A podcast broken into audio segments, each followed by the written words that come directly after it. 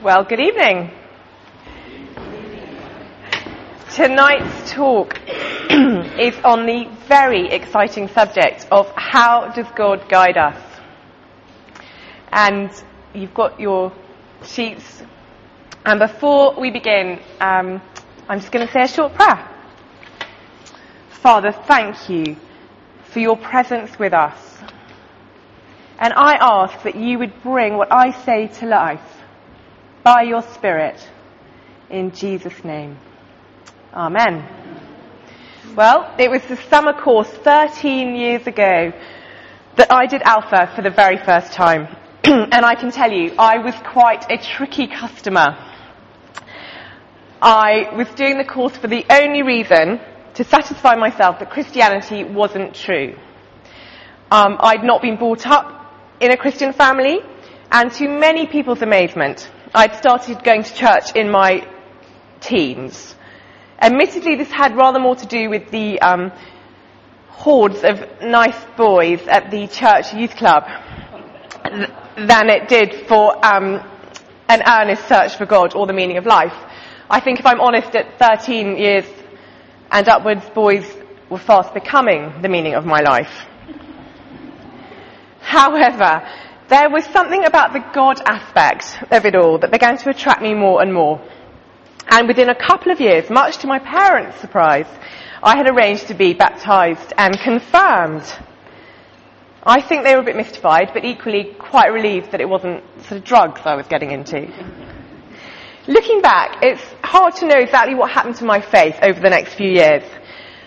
I definitely loved God, but I'm not sure I would have described myself as being in a relationship with Him. And by the time I got to university, God was definitely on the back burner. I used to think I'd investigate Christianity and I'd go to some do and um, I sort of meet these Christians and they all look really scary. And um, to my shame, largely because of the way they dressed, um, I decided I could afford to postpone my search for just a little longer. Over the next few years, I did quite a lot of travelling, read lots about other religions, and by the time I got to London in 93 to work in a big city law firm, I'd pretty much concocted a mishmash religion of my own, which was a version of Christianity with a few other funky bits thrown in, which essentially meant I could carry on living my life exactly how I wanted. And that's what I was doing, living 100 miles an hour, but becoming increasingly dissatisfied. And, strangely, feeling more and more worthless. Now, my best friend back then had started doing something called the Alpha Course, and I, for some reason, was furious with her. I think because deep down it challenged me that I too needed to decide what I really believed. And to cut a long story short, I resolved one very tearful Sunday night to do that wretched course to give it 10 weeks and to thereby satisfy myself that it was okay to carry on living exactly as I wanted, basically without any reference to God. And there'll be a bit more about what happened next later in the talk. Guidance. Who needs it? I don't know about you, but I am not very good with decisions. And I demonstrate this brilliantly when confronted with a menu. I don't know what happens to me. I just, I I, I can't decide. Partly because I like everything in front of me, but it's not surprising perhaps that when it comes to bigger decisions, it's easy to feel a bit paralysed. We all need guidance, don't we, when we face decisions about our jobs, where to live, relationships, marriage, money, day to day problems that we face at home and in our communities. And the wonderful news of the Christian faith is that we are not on our own. We don't have to go through life trying to sort it all out by ourselves. And guidance is all about our relationship with God. And God has promised in the Bible that He will guide us. And we're going to start by turning to John chapter 10 verse 27, which is on page 1017. It's John chapter 10 and verse 27.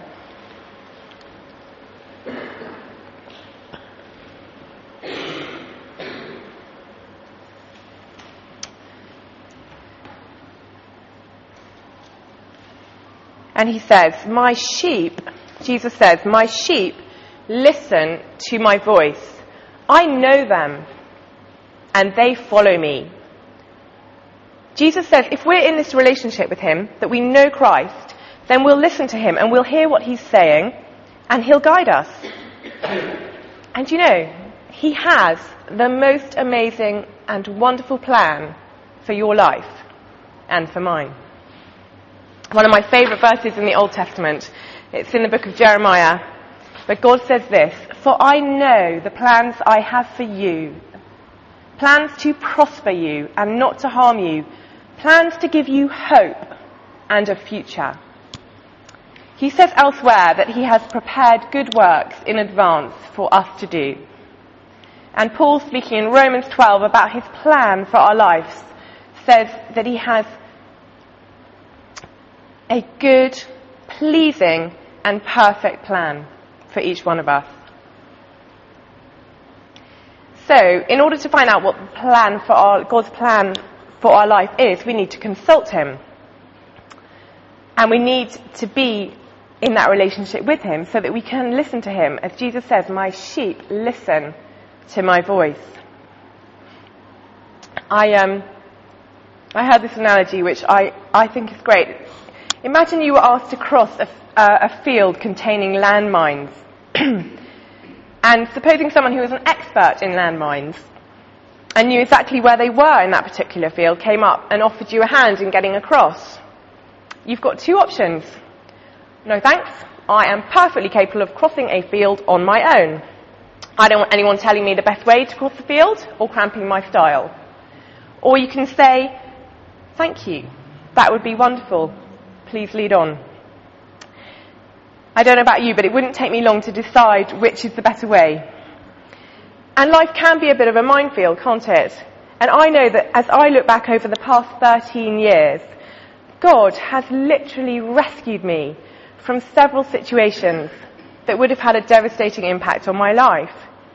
And I'm eternally grateful that I was able to be guided by Him. So, in order to find out God's perfect plan for our lives, we need to ask Him. In the book of Isaiah, God says to the people of Israel, Woe to those who carry out plans that are not mine. Woe to you who go down to Egypt without consulting me. I.e., you're trying to go through life without asking me, and I am longing to help you and to guide you. When we look at the life of Jesus, we see the supreme example of someone walking in the closest possible relationship with his Father, asking what God wanted him to do at every stage.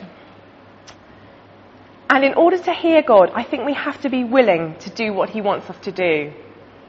Another person who demonstrates this brilliantly is Jesus' own mother, Mary. She says in that famous passage, I am the Lord's servant. I am willing to do whatever He wants. And if we have that attitude, then God will speak to us.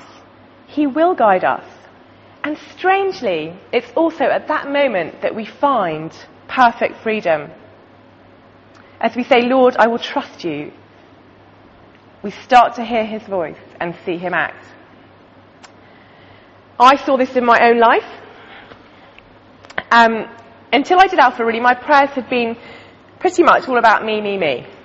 And um, it was 1994, the 16th of June. I sat at one of those dreaded Alpha evenings and quietly prayed a slightly reluctant prayer, admitting to God that I didn't want to run from Him anymore and that I wanted to live for Him and with Him in my life. One of the reasons I'd been so reluctant was that not only had I got my perfect glitzy job that I'd always wanted, but I had the perfect glamorous boyfriend to match. And the perfect glamorous boyfriend had made it extremely clear that he was not at all interested in God or anything to do with Christianity. And I think deep down inside I knew all along that if I went for it with God, it would really begin to tear us apart. And that, frankly, was inconceivable. We just got back from two weeks holiday, we've been talking about getting married, um, so there was only one thing for it. He must become a Christian too. Um, I drove away from Alpha that night with an incredible sense of joy and freedom. Went straight round to pick him up as usual. I didn't say anything about the prayer that I just prayed to God. But that night, I prayed a further prayer in my bedroom to a living God, totally committing this precious relationship to Him, thinking then that God would be able to act and um, draw this chap to Himself and we'd all sort of live happily ever after. And I'd handed it over. And the next day, totally out of the blue, to the amazement of all our friends, the boyfriend drove round my house and dumped me. And I was utterly devastated.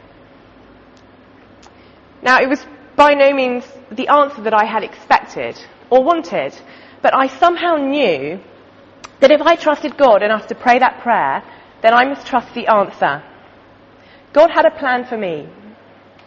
And I can totally see that that relationship would have kept me from walking in that plan. It was the start of several dramatic answers to prayer over the next few months. My job was soon to follow. And um, it all stemmed from that moment when I humbled myself and prayed, Lord, I am willing to do whatever you want me to do. Now, I'm conscious that this is not the most encouraging start um, to this talk on guidance. Um, my friends used to tease me and joke. They said, we thought Christianity was supposed to make your life better. Um, as things seem to be dissolving all around me. But things did get better, and there'll be more as we go along. So once we ask God, how will He guide us? And of course, there are many, many different ways. We're all treated so individually by our Heavenly Father. I think with me, that He knew He had to shout, because I'm not easily told what to do But we summarise them, and they're on the notes in front of you, into five main ways in which God guides us today. And for the sake of neatness, in this talk, they all start with the letters CS. And in some decisions, it might be just one of them. In major decisions, it might be a combination of all five. But here is the first, and by far the most important. Commanding Scripture. God's general will is revealed to us in this book. We looked uh, a couple of weeks ago at the verse which says, All scripture is God breathed. It's in 2 Timothy 3, verse 16. We don't need to turn to it. All scripture is God breathed and useful for teaching, rebuking, correcting, and training in righteousness. It's God breathed, it's God speaking.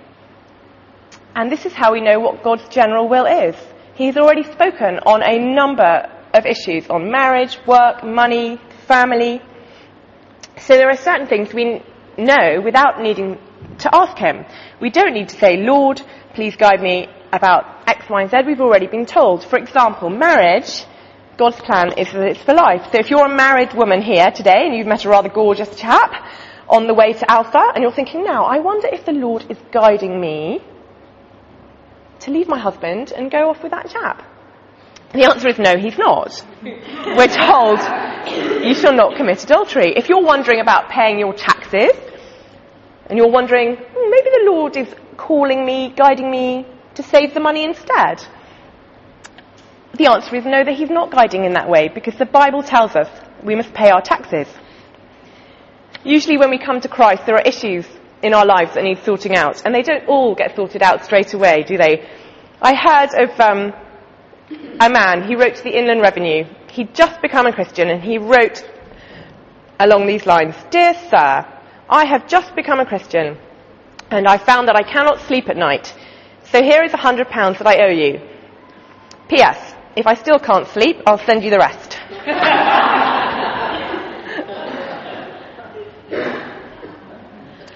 We know we should pay our taxes. We know we should tell the truth. We don't need to ask, shall we give? The answer is yes, we must be generous givers.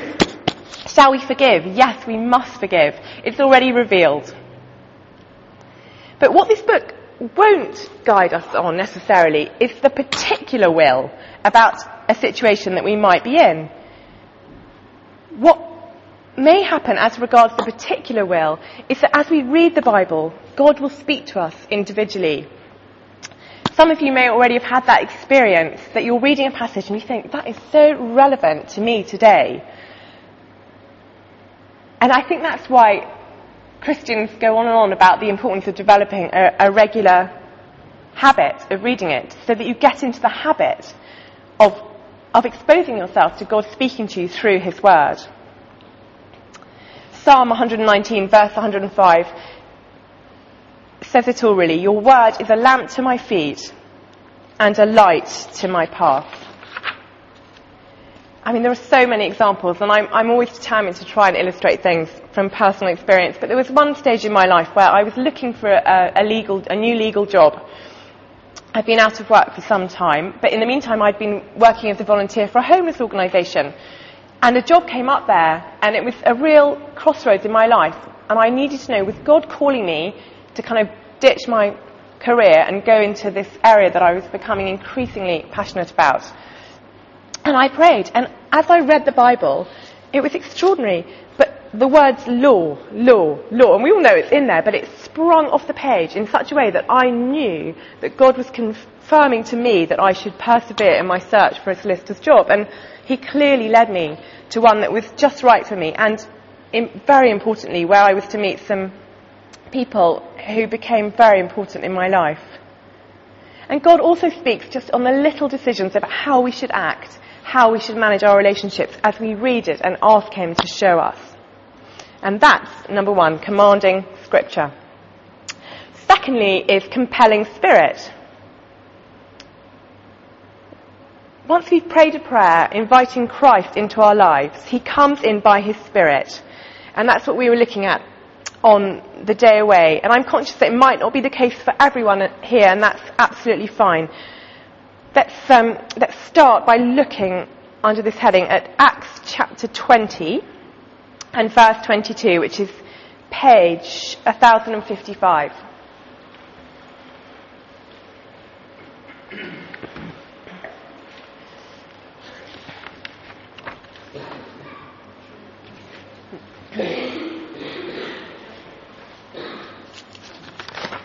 So Acts chapter 20 and verse 22. It's just very short. It's, we read about Paul, the apostle Paul, on his journeys, and he writes, And now, compelled by the Spirit, I'm going to Jerusalem, not knowing what will happen to me there. And we don't quite know how it was that the Holy Spirit compelled him, but God obviously spoke to him in some way by his Spirit. And the question that automatically arises, I think, is but how do we know it's God? How do we know it's not a psychological thing? And I think it's in the verse we start, the answer really is in the verse we started with, where it says, Jesus says, My sheep recognize my voice. And one of the things as we begin to develop that relationship with Jesus is that we recognize his voice more and more. Just like you do um, if a friend telephones, the better you know them, the faster you know who's calling because you're used to talking to them. Again, in Acts chapter 16, verse 7, we read, When they came to the border of Mysia, they tried to enter Bithynia, but the Spirit of Jesus would not allow them to. Another example of the Spirit communicating in some way. There are a number of ways he does this, but God often speaks as we pray. And prayer, as we looked at on an earlier week, is a two-way conversation Sometimes people think it's just talking to God, but it's so much more than that. And it's so important to remember while we're praying to also be listening, hearing what God might be wanting to speak to us. Otherwise, it's a bit like going to the doctor, isn't it? And saying, Oh, doctor, I'm so glad you could see me. I think I've broken my leg. I've got stomach cramps. My wrist is just killing me. I can't see out of this eye. And I've got a constant headache. Thanks so much. Bye. Um, you know, he might, his doctor would probably say, well, do you think I m- might have something to suggest? Or don't you want to hear what I've got to say? And sometimes it's a bit like that with our relationship with God. I know in my own prayers I'm guilty of that. And lots of people, for this reason, keep a notepad and a pen um, near them when they pray so they can write down any sense that they have of what God might be saying. And I'm not someone who hears God, you know, every time I pray. Um, but there was one time when I heard his voice unmistakably that I have to tell you about it. Um, so, going back to my story, I'd broken up with Mr. Perfect, and um, there was a very bleak patch in my life with no boyfriends at all. But I had been getting to know a very nice chap at church, and we were spending quite a lot of time together. And, um, but for once in my life, the kind of new me, I didn't want to be manipulating and um, sort of just getting what I wanted. I really wanted to do it God's way. So I was on my bed. I remember it so clearly. I thought, I'm not going to charge ahead with this. I am going to commit it to God in prayer. And as I was doing that, Lord, I give you this relationship and lead us on if it's right, and if it's not, then don't. And God cut through me babbling on, and I heard something which I'll tell you in a minute because I forgot to tell you something else. At the same time, I had just started running an alpha group with a guy called Sean. So I was praying about chap A, just started running an alpha group with a guy called Sean, who, if I'm honest, was perfectly nice, but possibly a bit dull.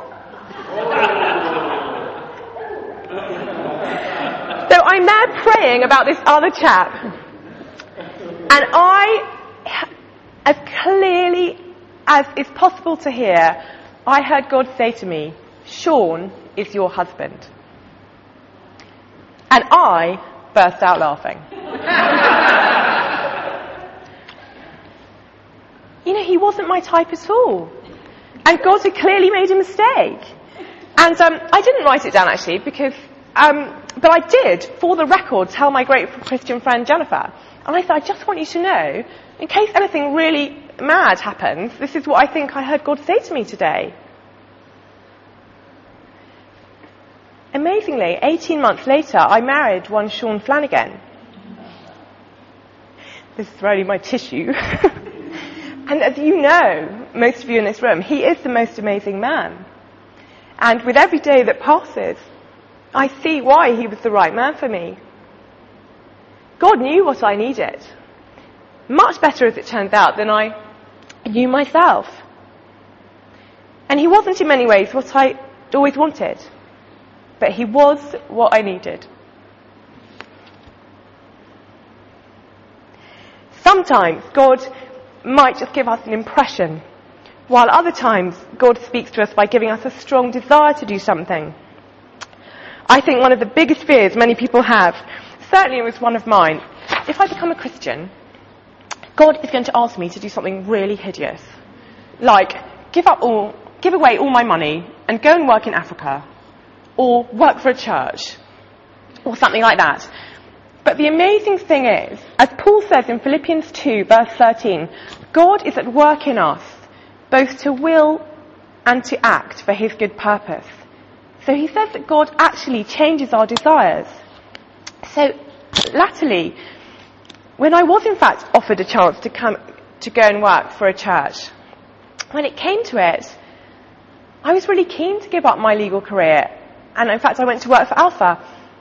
It was what I wanted to do more than anything else in the world, because God had changed my will. And sometimes He guides us in more unusual ways, through prophecy and visions, pictures, angels, audible voices, or even dreams. And we haven't got time to look at them, but there are examples of all of these in the Bible. And of course, the danger is that we can be mistaken. How do we know it's God speaking? And the Bible lays down various tests. And one of them, and it's so important to remember these, is is it in line with the Word of God? So that's our first test. Secondly, does it promote love? God is love, and if we sense Him guiding us to do something that isn't loving, then it's not going to be from God. Another test which Paul lays down in Corinthians is is it strengthening, encouraging, and comforting? Yet another test Paul gives us is do we feel a sense of God's peace about a decision? And Paul says, let the peace of Christ rule in your heart. So if we make a decision and we feel very ill at ease about it, maybe it's not right. And that's the second thing, compelling spirit. The Spirit of God who comes to live within us will guide us. The third one on the, li- on the list, on the notes, is common sense. We are not called to abandon common sense when we become Christians. And if you'd like to turn in your Bibles to Psalm 32, which is on page 538.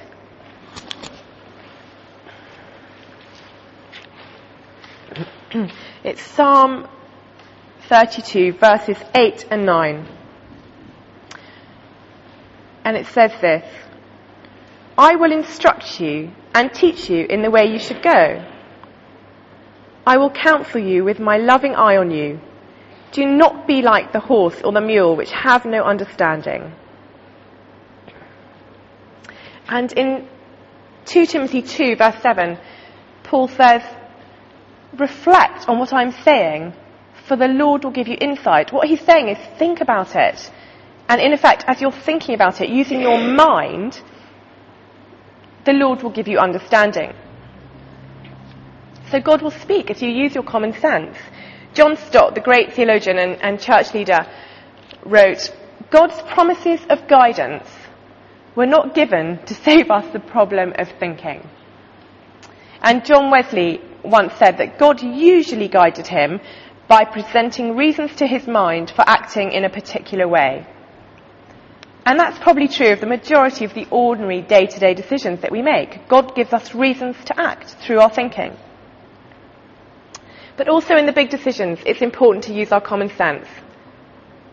In the Bible, for example, we know that marriage is the norm, but we won't find out who we should marry by